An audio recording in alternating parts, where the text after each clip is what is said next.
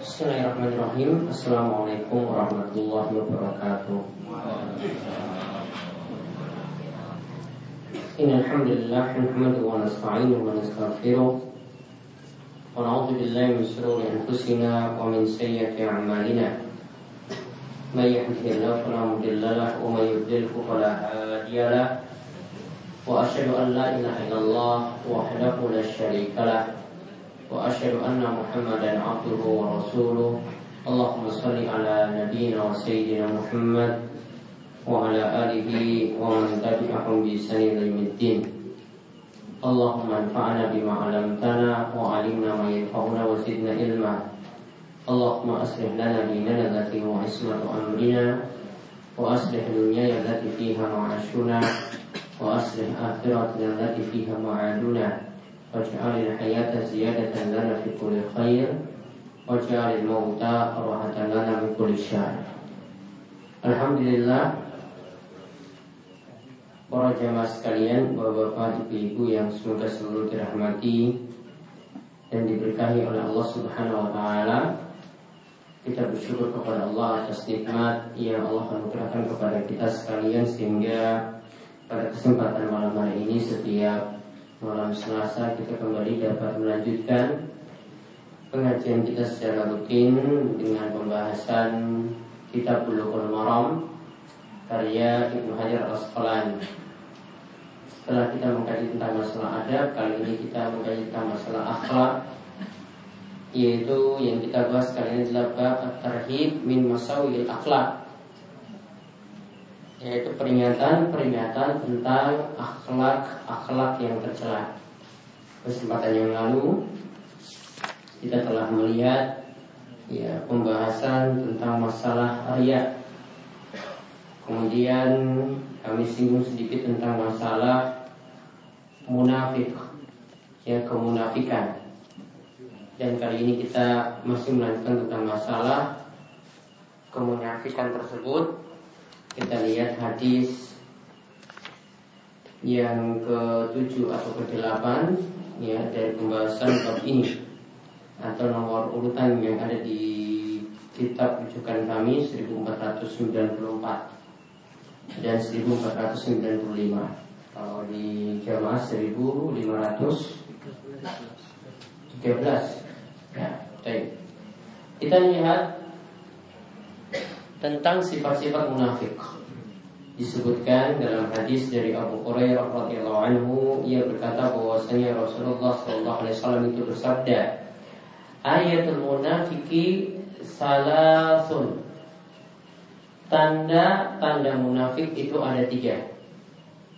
Idza haddasa kadzaba wa idza wa'ada akhlafa wa idza atumina khan. Tanda munafik itu ada tiga Jika berbicara dia dusta. Jika berjanji Dia mengingkari Dan jika diberi amanat Dia khianat. Hadis ini mutafakun alaih Diriwayatkan oleh Imam Bukhari dan Muslim. Kemudian Dalam riwayat Bukhari dan Muslim pula disebutkan hadis dari Abdullah bin Amr. Abdullah bin Amr bin Al-As ia mengatakan di sini disebutkan lafaz wa iza khosoma fajaro. Ya wa iza khosoma fajaro. Yaitu di terjemahan diartikan apa? Khosoma fajaro. Jika dia berbantahan maka dia melampaui batas. Baik, di sini sebutkan empat tanda kemunafikan. Yang kita bahas di sini adalah ya para jemaah sekalian munafik itu nanti ada dua macam. Ada munafik yang membuat kafir dan ada munafik sifat munafik yang terdapat pada amalan.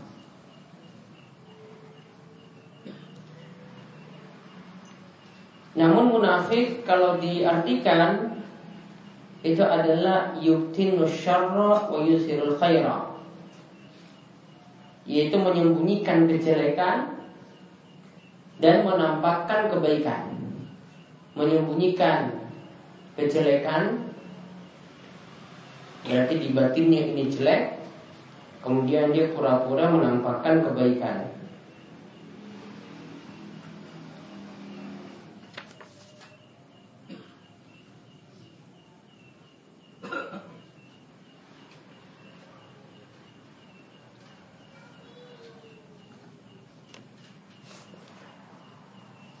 Masa Nabi SAW sifat-sifat munafik ini muncul atau orang-orang munafik itu muncul ketika Islam sudah zohar wa tashara, Islam sudah menyebar luas dan Islam sudah mulai uh, menampakkan uh, umatnya yang begitu banyak. Maka ketika itu, ketika Islam sudah nampak banyak, barulah ada beberapa orang yang cuma menampakkan saja secara keislaman mereka itu Islam, namun dalam batinnya itu jelek. Nah, sedangkan yang kita bahas di sini ini yang disebut dengan nifak amali. Jadi nanti dibedakan, ya ini bukan nifak nifak yang uh, kemunafikan yang kita bahas di sini bukan nifak yang membuat kafir, namun nifak amali yang tidak membuat kafir. Namun ini adalah sifat-sifat munafik. Apa sih sifat-sifat munafik tersebut? Yang pertama, jika dia berbicara dusta.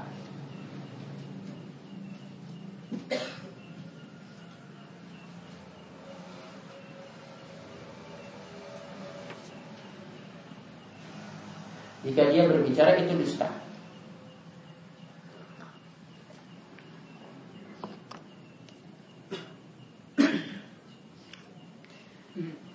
Dan yang namanya dusta itu yang dibicarakan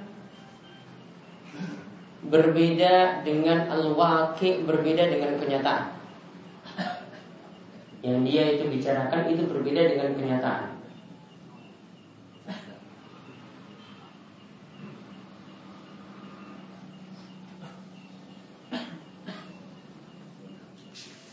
Dan ada dusta itu yang hakikatnya dusta dan ada dusta yang sifatnya untuk mengelabui saja yang disebut dengan tauriyah ya yang disebut dengan tauriyah seperti dulu pernah saya contohkan uh, ini misalnya ingin menjalin hubungan suami istri agar tidak retak dia menyatakan pada istrinya kamu salah satunya yang saya cintai di muka bumi ini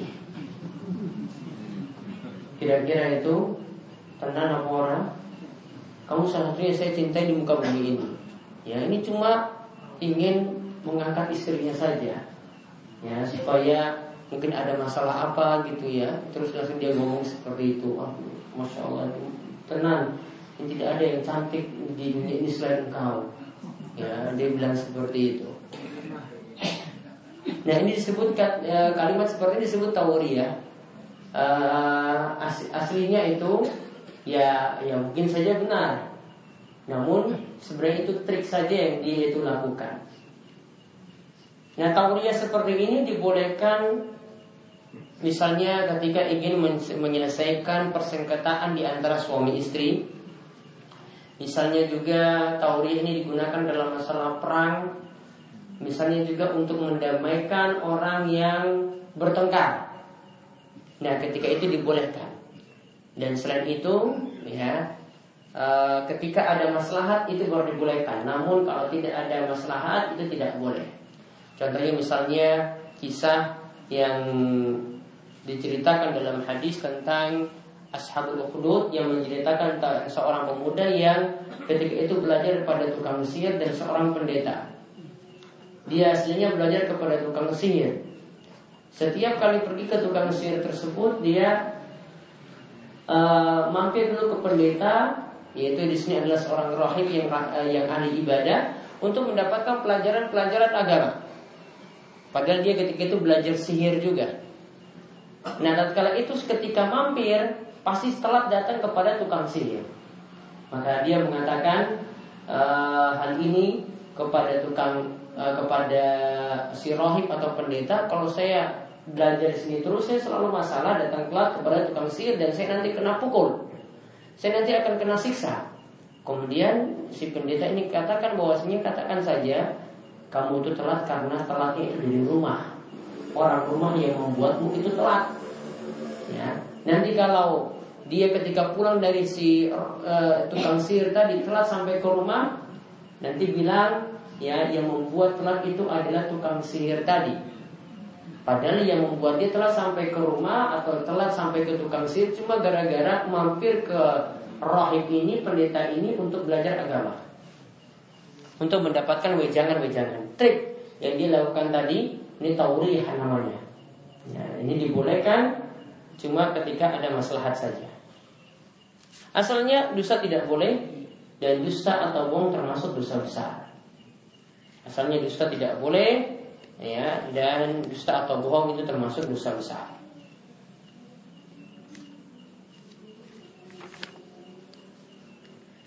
Kemudian yang kedua di sini dikatakan wa iza wa iza wa ada akhlafa jika dia berjanji dia mengingkari.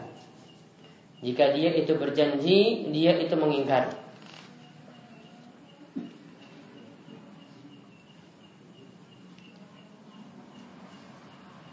Yang dimaksudkan di sini adalah menunaikan janji itu wajib.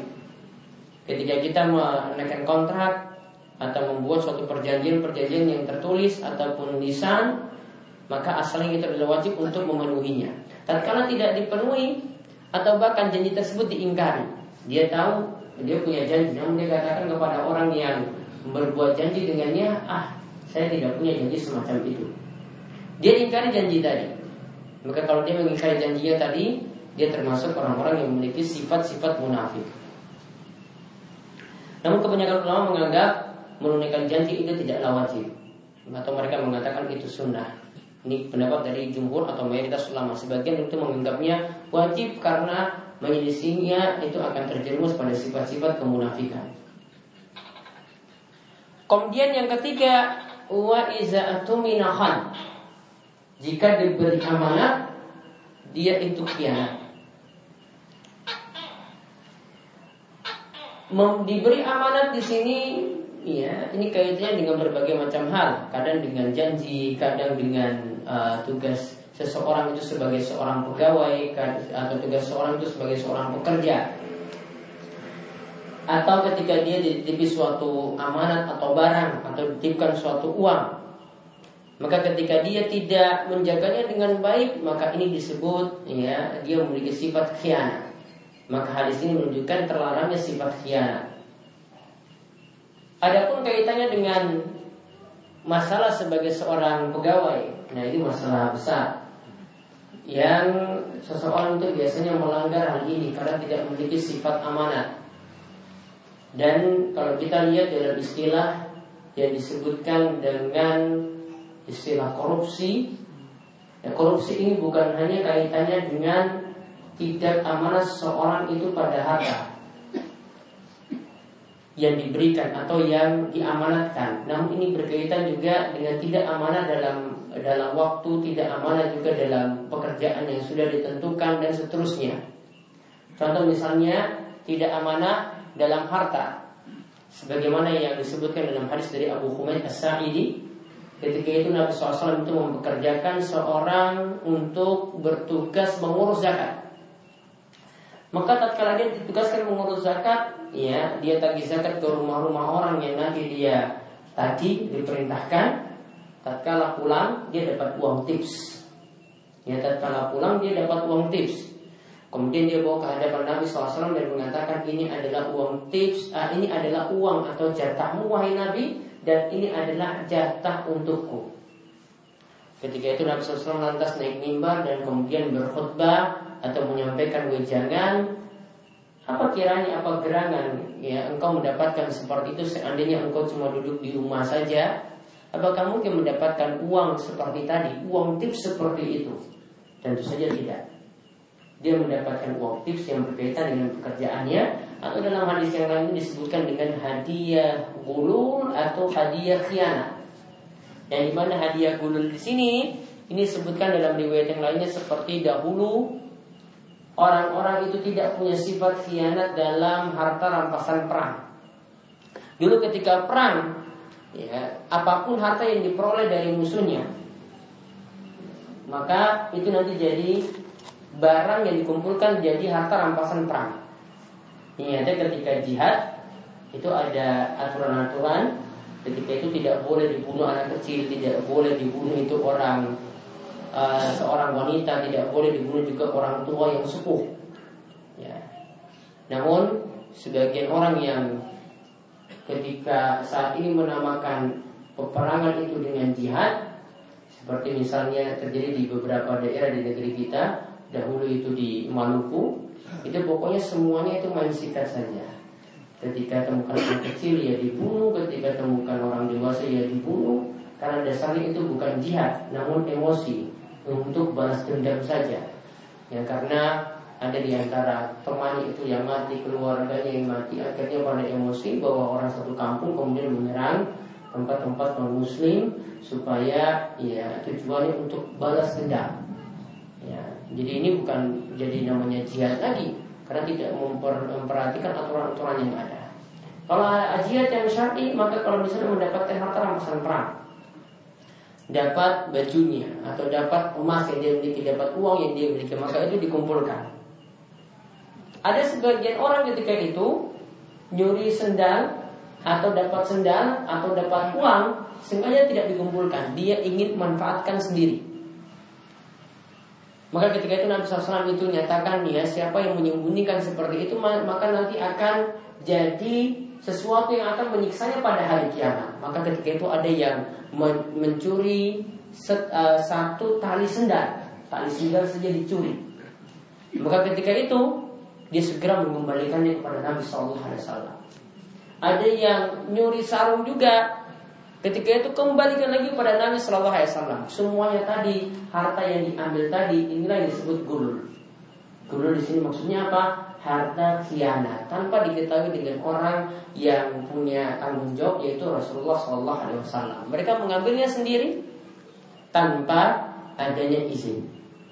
Jadi uang tipsan itu serupa dengan harta rampasan perang tadi yang diambil tanpa adanya izin dari yang berwenang. Nah, sifat seperti ini ketika harta seperti ini diambil maka tidak memiliki sifat amanah ya atau alias dia memiliki sifat khianat. Ini adalah suatu perbuatan yang diharamkan. Harta tadi itu adalah harta yang diharamkan.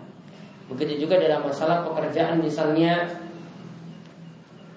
ketika uh, mungkin saja dia tidak mengambil uang ketika itu, namun dalam masalah anggaran ya dimanipulasi sedemikian rupa sehingga nanti bisa dapat untung nanti di uh, lain waktu ketika anggaran tersebut sudah turun manipulasi anggaran atau ya bisa jadi pula sistemnya itu adalah nepotisme ini kalau dalam aturan uh, KPK ini juga termasuk dalam masalah ya pembahasan masalah korupsi ingat Nabi SAW ketika menyikapi anak perempuan beliau atau putri beliau ketika beliau menyebutkan tentang masalah hukum kisos. Ya, bagi seorang pencuri dia tetap potong tangan. Maka ketika itu Nabi SAW itu menyebutkan seandainya putriku yaitu Fatimah itu syarikat mencuri, maka tu yadaha, maka tentu saja aku akan memotong tangannya. Kalau ada keluarga yang mencuri ketika itu, kerabat dekat beliau mencuri ketika itu tetap dikenai hukuman. Maka sebetulnya Nabi SAW itu menyebutkan kalau hukum yang berlaku mungkin ini ada saat ini. Ya. Kalau untuk orang miskin itu dikenakan hukuman hak. Namun untuk orang-orang kaya bisa lepas dari hukuman hak tersebut. Maka kemudian Nabi SAW menyebutkan tadi, seandainya putriku sendiri ia mencuri maka aku akan potong tangannya tetap hukuman had hukuman Islam hukuman pidana itu tetap berlaku ya intinya ada yang bersifat khianat dalam masalah jabatan karena jabatan yang dia miliki akhirnya keluarganya bisa selamat dari suatu hukuman seperti itu dan ini suatu tindakan pelanggaran juga ini pelanggaran atau tidak bersifat amanah dalam masalah jabatan nah itu yang ketiga Kemudian yang keempat wa iza khosoma fajar. Ketika dia itu berdebat maka dia itu melampaui batas. Dan jika dia itu berdebat dengan seseorang maka ketika itu dia membalasnya dengan melampaui batas. Yang dimaksudkan di sini selama seseorang itu berdebat dengan orang lain mungkin mungkin sampai saling mencela maka mencelanya cuma bisa dibalas dengan celaan yang sama, tidak boleh lebih. Kalau sampai lebih maka dihukumi dosa. Namun kalau dia balas dengan celaan yang sama yang dosa adalah yang pertama kali mencela. Maka kalau ada yang melampaui batas seperti itu maka juga termasuk dalam sifat-sifat kemunafikan. Nah ini yang terkait dengan masalah kemunafikan yang sebagai pembahasan tambahan dari pembahasan yang kami sebutkan kemarin. Nah selanjutnya kita lihat hadis dari Ibnu Mas'ud radhiyallahu anhu tentang masalah menjelek-jelekan sesama muslim. Nah, sekarang kita lihat tentang menjelek-jelekan sesama muslim dari Ibnu Mas'ud radhiyallahu anhu ia berkata bahwasanya Rasulullah sallallahu alaihi wasallam itu bersabda sibabul muslimi fusuqun wa qitalu kufrun mencela atau menjelek-jelekan seorang muslim itu adalah suatu kefasikan. Wa qitalu kufrun kalau sampai membunuhnya maka itu adalah suatu kekafiran. Kalau sampai membunuhnya maka itu adalah suatu kekafiran. Hadis ini mutafakun alaih diriwayatkan oleh Imam Bukhari dan Muslim. Sibab di sini ada kata sibabul muslim, mencela. Ini berbeda dengan kata gibah. Kalau gibah Pernah seperti kita bahas tentang masalah gibah Kalau gibah itu menjelekkan orang lain tidak di hadapannya Ya, kalau gibah ya, menjelekkan orang lain namun tidak di hadapannya. Sedangkan yang kita bahas di sini adalah sibab mencela. Mencela di sini yang dimaksudkan menjelekkan orang lain di hadapan dia langsung.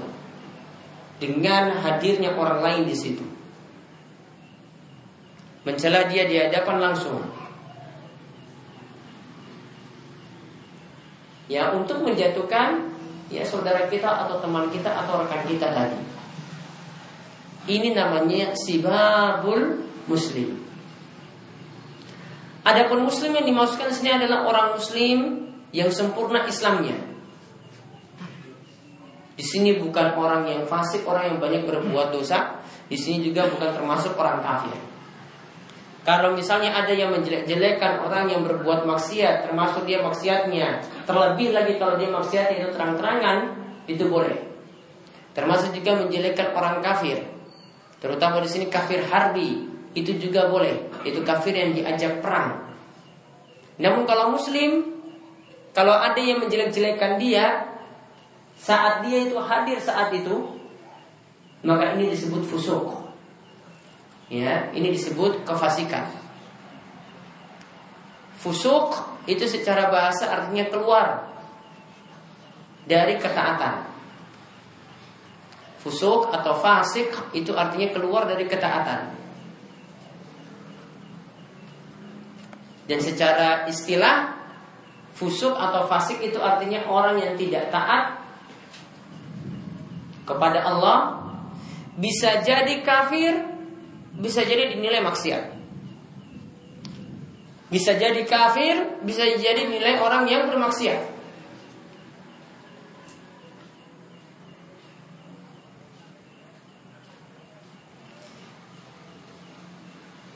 Maka faedah yang bisa kita ambil di sini kehormatan seorang muslim yang pertama kehormatan seorang muslim itu tidak boleh dijatuhkan. Ya, faedah bisa kita ambil di sini kehormatan seorang muslim tidak boleh dijatuhkan. Haram untuk menginjak-injak kehormatan seorang muslim.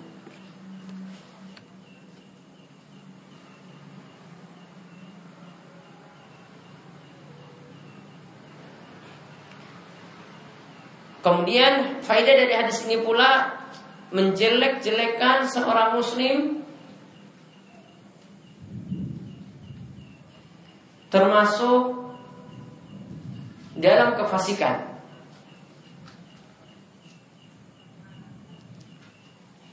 Namun ingat ya di sini nanti dikecualikan kalau ada beberapa sebab. Misalnya kebiasaan para ulama itu biasanya menjelek-jelekan orang pula namun dalam masalah menilai hadis. Misalnya kita sudah menerima hadis seperti ini, itu kan ada hadis yang dhaif, ada hadis yang maudhu palsu, ada hadis yang diriwayatkan oleh seorang perawi pendusta. Orang yang meriwayatkan itu dijelek-jelekan oleh para ulama. Oh ini biasanya kalau dulu ya dia itu biasanya dapat hadis dia catat catatannya hilang karena kebakar atau dia lupa taruh di mana sekarang catat hafalannya itu jelek. Maka dia dicatati oleh para ulama. Hadisnya tidak boleh diterima. Dijelek-jelekan. Ada juga seorang perawi yang ketika dia menerima hadis hafalannya tidak kuat. Atau dia itu dituduh berdusta. Atau bahkan dia dituduh sebagai seorang pendusta. Dijelek-jelekan para ulama bahas ini orang ini penipu.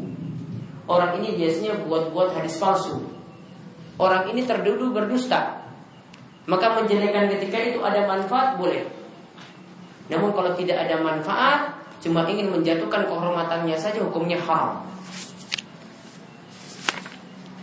Kemudian Faedah yang berikutnya lagi wakitalu kufrun. Membunuh seorang muslim membunuh seorang muslim dinilai sebagai kekafiran. Saat kita menganggap darahnya itu haram. Saat kita menganggap darahnya itu halal.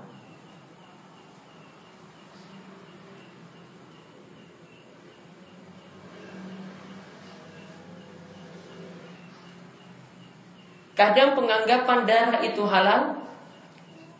Ini di sebagian golongan itu menganggapnya karena tidak berbaiat pada golongan tersebut. Tahu bayat, bayat itu janji setia. Ya, karena tidak berbaiat pada golongan tersebut. Ketika kita tidak berbaiat pada pemimpinnya, maka dihukumi kafir. Ya, maka dihukumi kafir. Seperti misalnya ini yang di diyakini oleh aliran yang saat ini muncul yaitu ISIS. Siapa yang tidak mengakui kepemimpinan uh, Al-Khatib Al-Baghdadi maka dia itu kafir. Enggak ketika ditodong misalnya, ini kamu mengakui ini sebagai pemimpin kalian atau tidak? Kalau tidak ngaku, tidak mau berbaikat, maka dibunuh. Ya, ini uh, salah satu penyimpangan dari ISIS yang kita lihat isunya yang tersebar saat-saat ini. Begitu juga ini jadi keyakinan pula dari ya, kalangan Syiah atau Rafidah ketika seseorang itu tidak beribadat kepada pemimpinnya, kepada salah seorang imamnya yang tidak mengakui kepemimpinan imamnya juga kafir. Namun mungkin sebagian orang itu menyatakan bahwasanya ya Syiah tidak punya seperti itu, tidak punya keyakinan semacam itu.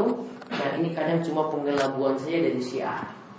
Karena Syiah itu biasa mengelabui orang-orang itu dengan uh, menyatakan menyatakan berbeda dengan apa yang mereka yakini.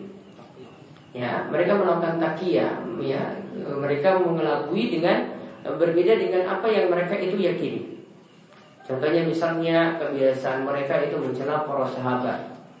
Ya, mungkin di tengah-tengah kita mereka menyatakan bahwasanya mereka mencintai ahlul bait, mencintai keluarga Nabi Shallallahu Alaihi Wasallam, namun cuma keluarga tertentu saja dari kalangan Ali, dari keturunan Hasan Hussein, ya tidak dari ya keturunan Nabi Wasallam yang lainnya.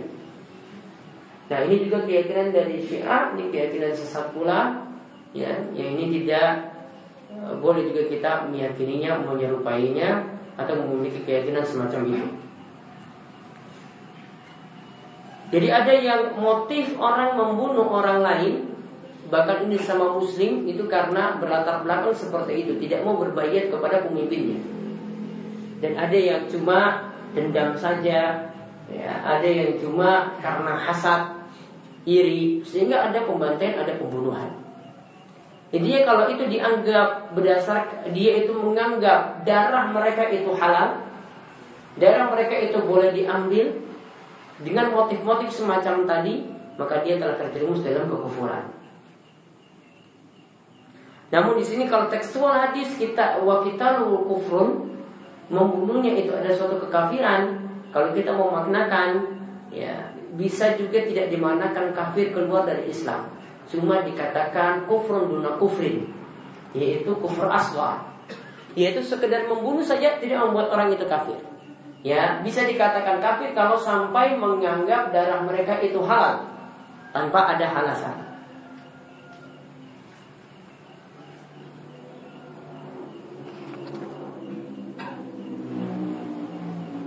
Dan intinya dua hadis ini atau dua kalimat ini yaitu menjelek-jelekkan seorang muslim itu fusuk, kemudian membunuhnya itu adalah suatu ke kekufuran. Ini bisa kita simpulkan kehormatan seorang muslim tidak boleh diinjak-injak tadi seperti saya sebutkan di awal. Kemudian yang kedua, darah seorang muslim itu tidak boleh diambil kecuali dengan alasan yang benar. Darah seorang muslim itu tidak boleh diambil kecuali dengan alasan yang benar. Seperti misalnya alasan yang benar disebutkan dalam hadis ya, Nabi SAW itu menyatakan la yahillu damu muslimin illa bi salah. Darah seorang muslim itu tidaklah halal kecuali karena tiga sebab. Yang pertama asaibuzan yaitu orang yang telah menikah kemudian berzina kena hukuman rajam sampai mati.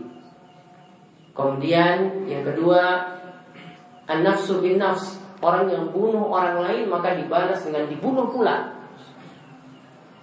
dibunuh di sini bisa jadi tindakan yang dia lakukan yang membunuh orang lain secara langsung atau tindakan yang dilakukan itu misalnya tindakan yang para ulama istilahkan dengan uh, yaitu kalau kita istilahkan saat ini dengan perampok atau yang istilah yang baru-baru ini muncul yaitu begal. Nah, ketika itu uh, yang dilakukan jika ada yang melakukan perampokan seperti itu maka ada tiga hukuman. Jika yang diambil itu harta dan sekaligus dibunuh maka orang tersebut nanti akan disalib. Ini kalau menurut dalam masa syafi'i orang tersebut akan disalib dipertontonkan di hadapan orang banyak ya baru setelah itu diturunkan dan dieksekusi mati. Jadi disalib dulu baru dieksekusi mati. Kemudian yang kedua kalau dia cuma sekedar mengambil harta saja, maka kena hukum potong tangan. Ya, yang kena hukum potong tangan di sini dia karena ada teror itu yang dia lakukan maka yang dipotong potong tangan kanan pergelangannya kemudian potong kaki kiri pada pergelangan kaki kirinya dibuat silang Kemudian kalau yang dia lakukan itu cuma bunuh saja, ya dia tidak mengambil hartanya, tapi di situ ada teror pula, maka kena hukuman mati. Namun kalau dia cuma lakukan peneroran saja seperti yang dilakukan oleh para preman, maka yang dikenakan baginya adalah disebutkan dalam ayat dengan diasingkan atau saat ini diterapkan dengan hukuman penjara. Ya, jadi hukumannya rinciannya seperti itu.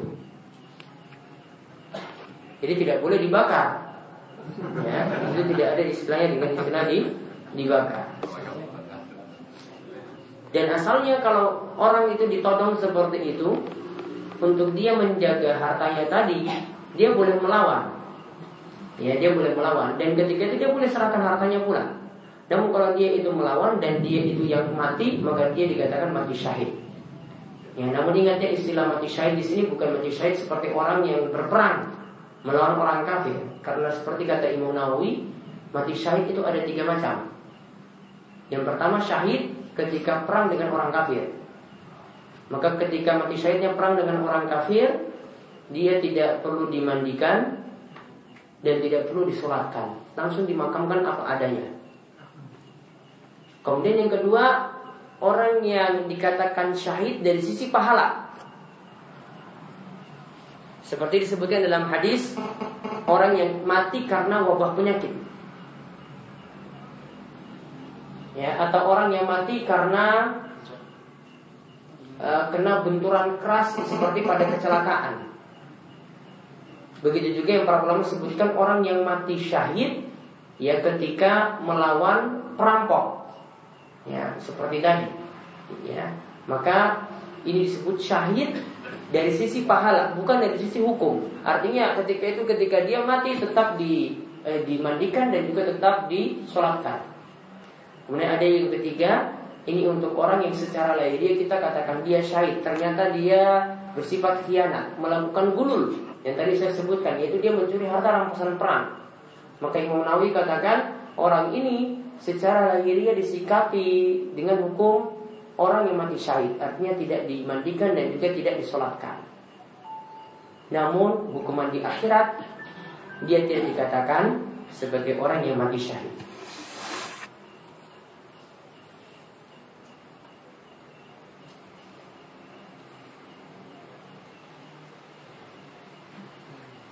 Nah kemudian hadis terakhir yang kita bahas yaitu hadis dari Abu Hurairah radhiyallahu anhu. Ia berkata bahwasanya Rasulullah Shallallahu Alaihi Wasallam itu bersabda, "Iya kumwazan, fa inna dhanna adzhabul hadis." Hati-hatilah kalian dengan berprasangka buruk.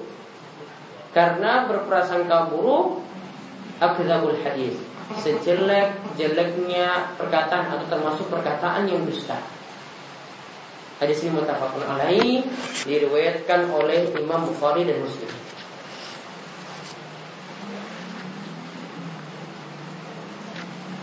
Dikatakan di sini iyakum wadzan Kata iyakum di sini maksudnya waspadalah, hati-hatilah. Jadi dalam kalimat bahasa Arab itu ada istilah kalimat untuk mewanti-wanti orang lain supaya tidak melakukan hal itu. Maka kadang digunakan kalimat iyakum. Iyakum wa. Yang disebutkan iyakum wa apa? Jadi disebutkan kata sudahnya. Iyakum wa zon. Zon di sini yang dimaksudkan adalah berprasangka buruk. Maka waspadalah dengan prasangka buruk kepada orang lain bersikap buruk kepada orang lain atau bersikap seuzon kepada orang lain.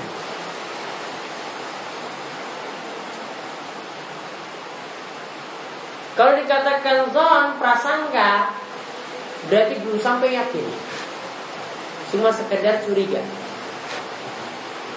Kadang kecurigaan ini datang ketika kita cuma dapat info dari telinga ke telinga. Oh si A ini seperti ini, si B seperti ini. Namun cuma dari omongan saja. Maka ini belum sampai yakin. Sampai terbukti memang benar berita tersebut benar. Karena cuma omongan dari si A, dari si B dilanjutkan lagi beritanya, beritanya sampai kepada kita. Dan biasanya berita-berita itu seperti itu. Dan juga berita yang ada di media-media juga seperti itu, ya. Jarene jarene seperti ini terus akhirnya media tuliskan ya kesimpulannya jadi nyata. Ya ini jadi fakta. Padahal sebelumnya itu cuma pendapat opini. Kalau di media itu biasanya akal-akalanya seperti ini cuma opini.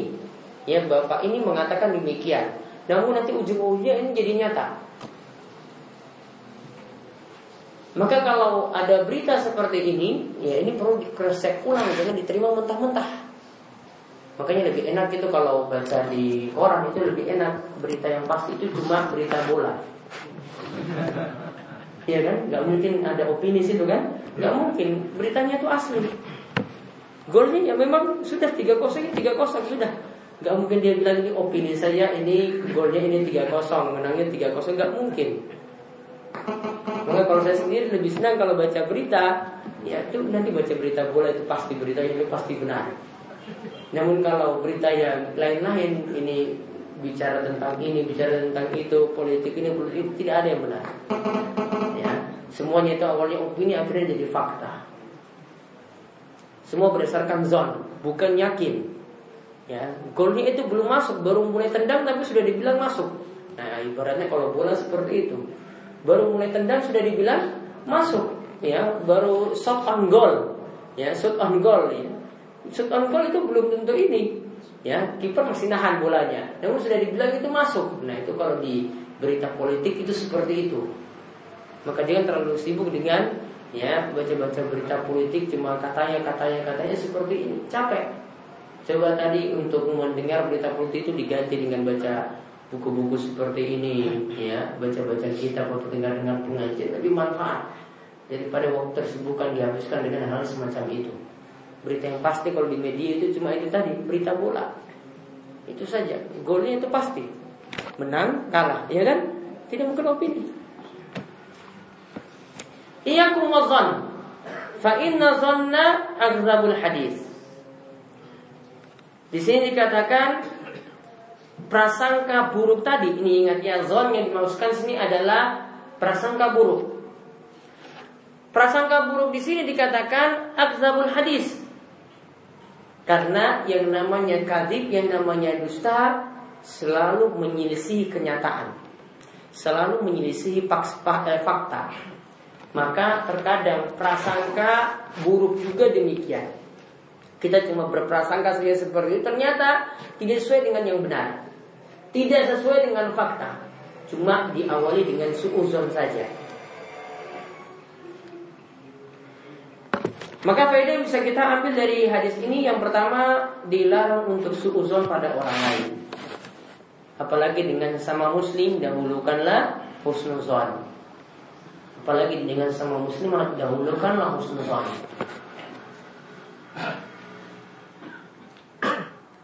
Dan ingat kita berusuzon pada orang lain atau kita boleh Ya ini tentang bahasan kita suuzon berprasangka buruk pada orang lain cuma dibolehkan jika ada tarain jika ada indikasi-indikasi. Oh ini yang datang kok tiba-tiba malam seperti ini Jangan-jangan perampok. Ada indikasi. Ya kalau dia ini perampok. Kalau dia ini mau mencuri Ada indikasi. Ini makanan ini Kok ini aneh makanan ini? Saya suuzon ini dia menggunakan sesuatu yang haram. Ya, Ada indikasi ketika itu. Dia curiga makanan ini bermasalah kalau ada indikasi baru dibolehkan. Namun kalau tanpa ada indikasi sama sekali, tanpa ada bukti sama sekali tidak boleh. Hukum asalnya berprasangka buruk pada orang lain itu tidak dibolehkan. Saya sering kali mencontohkan misalnya dalam masalah makanan Nabi SAW itu mengajarkan kepada kita untuk husnuzon. Ketika Nabi SAW itu disodorkan daging dari para sahabat dan para sahabat ini dapat dari orang lain pula. Ketika itu mereka tanyakan kepada Nabi SAW, Wahai Nabi SAW, kami ini dapat daging dan kami tidak tahu kalau daging ini dibacakan Bismillah atau tidak. Bagaimana sikap Nabi SAW ketika itu? Nabi SAW cuma mengatakan, sudah kamu makan saja daging tersebut sebelumnya engkau baca Bismillah. Apa tujuannya Nabi SAW menyatakan seperti tadi? Biar kita susun kepada orang lain apalagi yang memberinya adalah muslim. Maka sikapi daging-daging yang ada di tengah-tengah kita juga seperti itu. Kalau kita hidup di tengah-tengah kaum muslimin. Berbeda kalau kita hidup di tengah-tengah ya orang yang mayoritas itu non muslim Nasrani. Dan kita tahu daging-daging itu diproduksi dari mereka. Kita pada curiga. Ya, ini cara penyembeliannya bagaimana? Ya, ini bermasalah atau tidak patut curiga. Namun kalau ini adalah dari negeri kaum muslimin atau dari tempat yang di situ banyak orang-orang muslim, maka asalnya kita harus muslim kepada mereka. Jadi seperti yang Nabi SAW tadi katakan, ya sudah kamu makan sendiri dan baca Bismillah sebelumnya. Maka kekhawatiran tadi, kalau daging tadi bermasalah akhirnya hilang. Kemudian faedah yang lainnya lagi,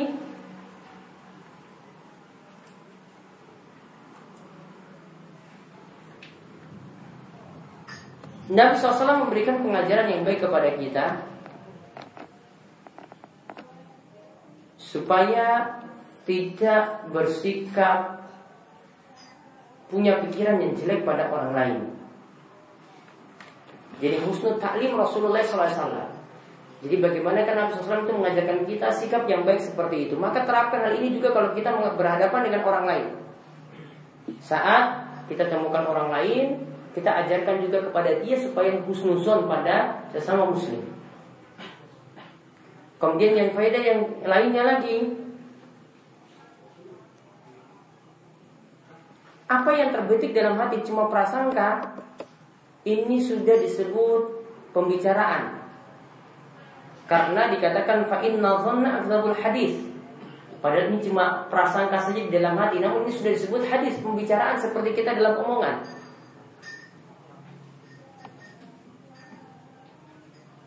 Dan faedah yang terakhir lagi Jadi sebagaimana disebutkan Kenapa disebutkan tadi bahwasanya Yang namanya uh, Berprasangka buruk itu sebagai Sejelek-jeleknya perkataan ya Atau ini adalah perkataan yang dusta Karena orang yang berprasangka buruk Itu biasanya menyelisihi Kenyataan Atau menyelisihi fakta.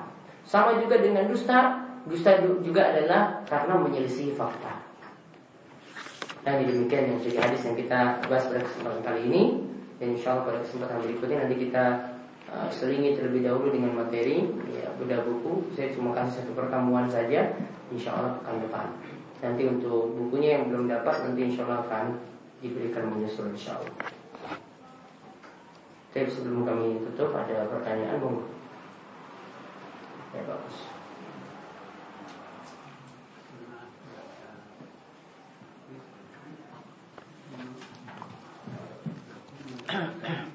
bahwa orang Islam membunuh orang Islam itu baik yang dibunuh maupun yang bunuh keduanya masuk neraka. Ya. Bagaimana penjelasannya? Yang membunuh dan yang dibunuh keduanya itu masuk neraka. Ini Imam Nawawi pernah membawakan hadis tersebut tentang beliau membawakan dalam Riyadhus Shalihin dalam bahasa niat. Kenapa Imam Nawawi memasukkan hadis ini dalam bahasa niat? Karena orang yang membunuh sudah jelas punya niatan untuk membunuh orang lain. Orang yang dibunuh di sini, ini artinya dua orang ini punya sengketa. Sama-sama juga yang dibunuh ini punya niatan untuk membunuh yang lainnya pula. Namun sayangnya dia sudah kedahuluan untuk dibunuh. Seandainya dia itu masih hidup, dia mungkin bisa membunuh orang itu pula. Atau keduanya mungkin bisa sama-sama mati. Makanya keduanya dicatat dengan niatnya. Yang satu membunuh tadi jelas dicatat dengan niatnya karena dia membunuh orang lain. Yang dibunuh juga dicatat juga karena niatnya ingin membunuh namun sudah kedahuluan mati. Berarti kalau orang yang aslinya ini ingin membela diri, ya ini ingin membela diri itu aslinya cuma ingin membela diri saja, asalnya tidak mau membunuh orang lain. Kalau dia ingin membela diri, tidak termasuk dalam hadis tersebut. Ya, kalau orang yang membela diri cuma orang yang ingin membunuh saja atau ingin merampok tadi dia yang kena hukuman. Sedangkan orang yang membela diri tadi di hadapan Allah dia tidak kena hukuman sama sekali karena tujuannya untuk membela dirinya. Dan kalau dia ternyata membela diri kok dia membunuh orang lain, itu dia dimaafkan. Karena awalnya dia tidak tujuannya untuk membunuh orang lain. Namun ketika itu tanpa sengaja mungkin dia membunuh orang tersebut. Padahal tujuannya cuma untuk membela diri saja. Jadi kembali kepada masalah niat. Ada lagi? Ya. Uh, kemarin saya pernah baca meneruskan dari Pak Osman saat perselisihan antara Muawiyah dan Ali itu kan sama-sama Muslim yang saling serang. Itu katanya Ali itu berkata bahwasanya yang mati dalam peperangan ini masuk surga. Apa itu? Yang kedua, bagaimana? Kalau saya belum tahu juga yang lainnya. Yang kedua, uh, gimana tentang gaji ke-13 untuk PNS? Gaji ke-13 untuk PNS. Sumbernya dari mana? Hah? Kalau dari undang-undang Allah masih boleh. Ya, namun kalau dari dana semuanya dapat. Iya, kalau dana sisa proyek misalnya, ya, dan semacam itu dari harta kianat tidak boleh. Yang lainnya lagi? Ya. Ada mic di situ.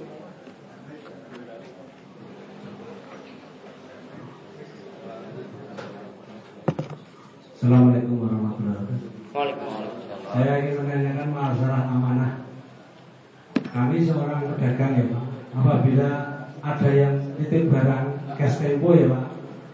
Siap misalnya titip barang itu setiap dua bulan itu ditagih ya cash tempo ya. Namun suatu ketika orang yang titip barang itu tidak datang, padahal masih meninggalkan barang dan belum terbayar. Nah, apakah si pedagang yang dititipi barang itu sudah berusaha untuk mencari alamatnya tapi tidak bisa ketemu orangnya? Nah, apakah orang pedagang itu termasuk tidak amanah dalam berurusan berdagang? Itu tadi penitipan barangnya itu nitip saja atau ada transaksi lain sehingga ada dia transaksi misalnya titip 10 barang bayar 3 dulu yang tujuh nanti tiap bulan bapaknya itu ngambil uangnya kalau nah, suatu ketika bapaknya itu tidak pernah datang gitu. hmm. dan alamatnya sudah dicari juga sudah tidak ketemu sulit dan orang itu juga sudah berdoa supaya bapaknya itu bisa datang ke toko misalnya nah itu apakah si pedagang yang dititipi barang itu termasuk tidak amanah atau bagaimana penyelesaian yang harus seperti itu terima kasih Sifatnya dengan barang tersebut itu barang amanah. Para ulama itu katakan untuk barang amanah seperti tadi asalnya yang punya barang tadi dia yang bertanggung jawab kalau barang tersebut rusak. Jadi bukan bapak yang pegang barang. Kalau bapak tidak ada ke, eh, kesalahan ketika mengurus barang tadi, maka tidak ada masalah. Sehingga tadi itu barang amanat artinya masih jadi tanggung jawab dia. Sehingga kalau memang tidak ditemukan orang tersebut, ya dicari-cari memang tidak ada sama sekali. Tidak bisa ditemukan, ya belum sampai sekarang belum belum ditemukan. bisa ditemukan. Nah, tapi masalah kekurangan uangnya itu termasuk menggantung utang atau tidak gitu Pak? Menyalahi amanah tidak kan masih mempunyai kekurangan gitu. Hmm, Yang berutang dia, Malah yang dititip barang, oh ya itu barang tadi. tapi dengan catatan yang punya barang itu tidak pernah lagi datang. Baik. Kalau memang sudah nggak jelas lagi dia ada di mana, bagusnya tunggu sampai waktu tertentu atau berikan tenggang waktu dulu. Ya mungkin ada kenalan atau apa gitu yang bisa menghubungi ke orang tersebut. Namun kalau tidak bisa sama sekali sudah tidak jelas, maka sedekahkan saja ya uangnya tersebut Sebesar uang itu tadi. sebesar uang tersebut atas nama dirinya. Mudah-mudahan jadi pahala. Ya, terima kasih. Assalamualaikum warahmatullahi Tanya Pak, kenapa di koran-koran itu banyak kasus wala takarobu zina, dohono tumiza zina. Ini kenapa kok di kas- kasus-kasus koran itu banyak PSK, ada yang royal dan sebagainya. Itu gimana? Padahal sudah dosa nih kok. Kenapa ditindakin, tidak anu dilaksanakan, dilakukan? Cukup terima kasih.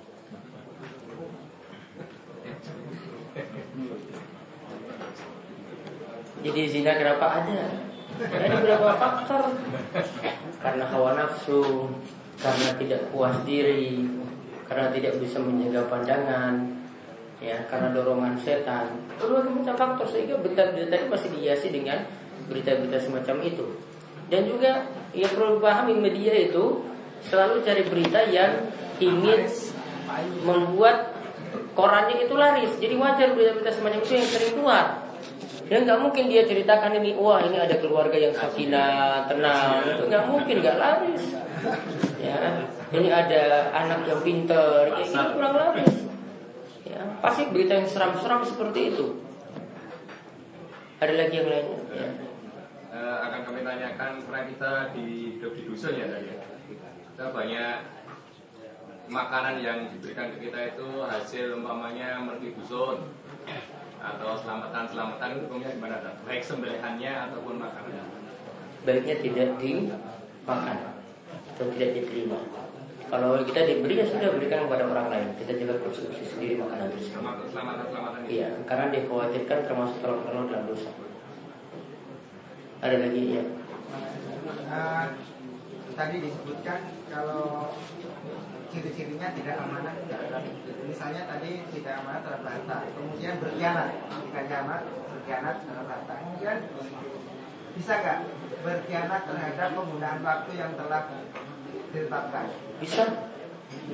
Kalau sudah ditetapkan PNS selalu masuk jam 8 Kemudian dia tulis di absennya jam jam 8 pula pada datang jam 9 ya jam 12 tiba-tiba ada di mall ya jam berapa absen lagi jam 16 dia datang absen lagi ya khianat. Termasuk khianat. Korupsi waktu. Tanya. Jadi tidak ber- berkah nanti gaji yang diperoleh. Makanya para ulama dahulu itu ada yang jadi pegawai seperti itu. Kalau ada ada satu waktu dia tidak hadir, ketika dia diberi gaji full, dia tidak terima. Ya, sudah saya kemarin ada masuk dua hari kok kamu ke saya full seperti ini, saya tolak yang ini. Ya saya mau cuma sekian hari.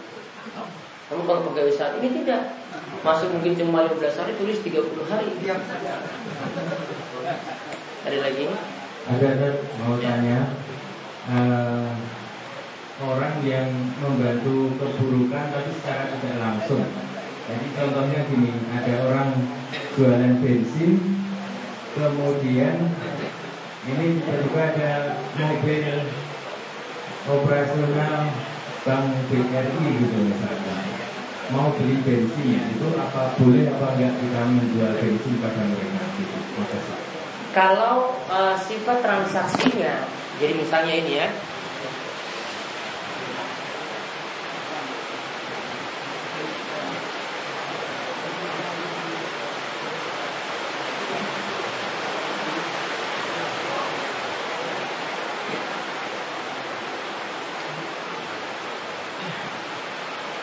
Jadi contohnya misalnya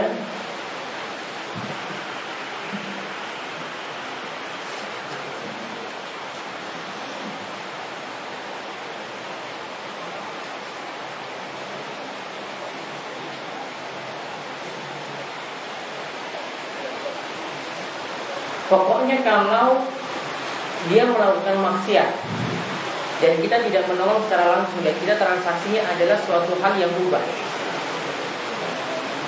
kita transaksinya adalah suatu hal yang mubah.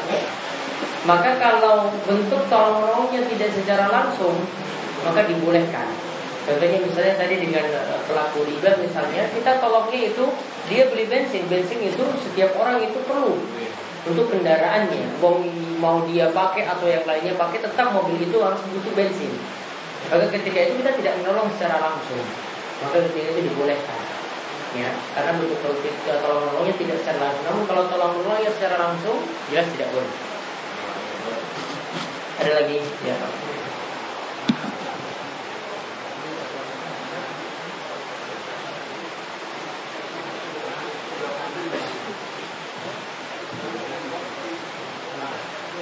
makanan yang tadi Mike coba Mike? Makanan yang di dianggap haram. Ya. Kalau tidak bisa diberikan yang lain, apakah tidak bisa mencelakakan yang lain? Karena makanan tadi bukan haram secara zat. Cuma haram cuma haram karena acaranya. Kalau haram secara acaranya itu sama seperti orang yang bekerja dari pekerjaan yang haram ya. Dari sisi pekerjaannya yang haram. Misalnya dia bekerja dari riba. Dari pekerjaan yang haram. Kemudian uang yang hasil dia gunakan tadi hasil yang dia peroleh dari riba ini dia gunakan untuk traktir orang lain. Beri hadiah pada orang lain. Maka ketika itu sudah berpindah bukan lagi jadi masalah ketika itu diberikan pada orang lain ini cuma haram bagi dirinya namun tidak haram bagi orang lain Makanya tadi saya sarankan seperti itu. Asalkan diberikan pada orang yang butuh saja. Ya. Jadi statusnya lagi bukan jadi makanan yang haram haram dari sisi acaranya namun ya ini kalau sudah berpindah sudah berbeda lagi statusnya. Karena dia bukan haram secara zat. Berbeda kalau sembelihannya. Kalau sembelihannya kalau itu untuk sembelihan dengan nama selain Allah tetap haram tetap haram. Tidak bisa berpindah. Gitu. Jadi bedakan yang sesuatu yang haram karena zatnya dan sesuatu yang haram karena acaranya. Itu berbeda.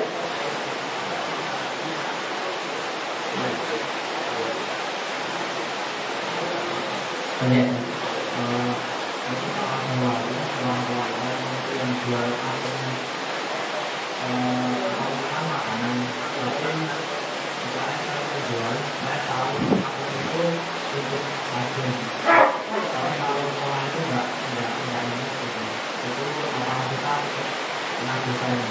Kalau saudara jual nggak tahu sama sekali untuk apa selamat? Tahu. Tahu. Kalau nggak tahu baru masalah. Kalau nggak tahu selamat. Kalau dipeseni Pak. Kalau dipeseni tahu ini tujuannya untuk apa, ya berarti masalah. Namun kalau tidak tahu sama sekali mau beli saja, ya beli saja, asalnya boleh. Tahunya itu jadi masalah malah. Mending nggak tahu. Hah?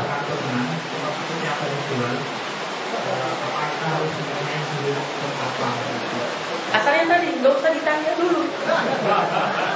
Kalau tanya jadi tahu masalah. Dulu kalau tidak tahu selamat. Bagaimana sikap kita bila diberi masakan daging dari orang kafir? Diri jadi dua kalau dari ahli kitab dagingnya halal, kemudiannya halal. Namun kalau dari bukan ahli kitab dari Hindu, Konghucu, Buddha tidak boleh untuk dimakan. Bagaimana hukum? Kami Ada lagi?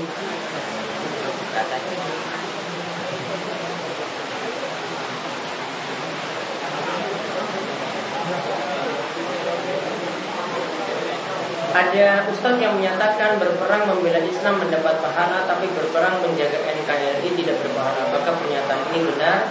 Tidak secara mutlak benar. Kalau menjaga NKRI maksudnya menjaga negaranya yang di sini mayoritas Islam bisa berpahala.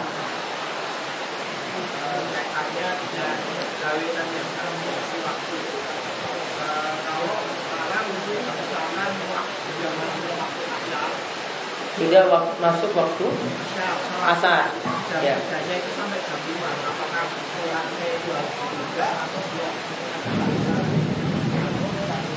Sam- kerjanya sampai jam lima. 5 Tidak ada waktu sama sekali yang diberikan oleh kantor untuk sholat sedikit saja. Kan kan Jam 5 insya Allah masih bisa sholat untuk asar. Dia sholat ketika itu. Ada lagi? Pertama Mike, Mike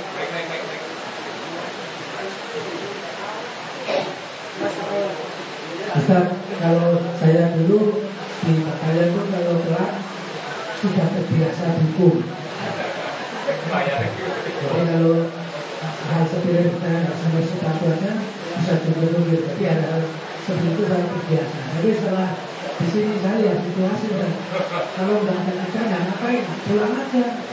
Bilangnya, oh di rumah nggak nggak ada yang ada ini saya pulang aja.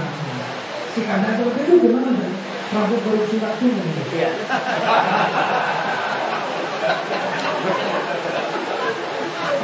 tetap korupsi Korupsi waktu untuk ibadah Tidak boleh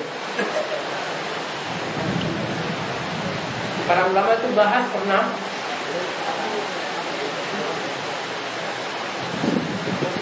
Membahas tentang masalah sholat dua Jadi fatwa Ini ada fatwa dari kerajaan Saudi Arabia dari Lajnah dan Imam. Itu ditanya gimana kalau Sholat dua pada waktu jam kerja? Mereka bilang tidak boleh. Karena memenuhi waktu kerja hukumnya wajib. Sholat dua hukumnya sunnah. Dahulukan wajib itu lebih utama daripada dahulukan yang sunnah.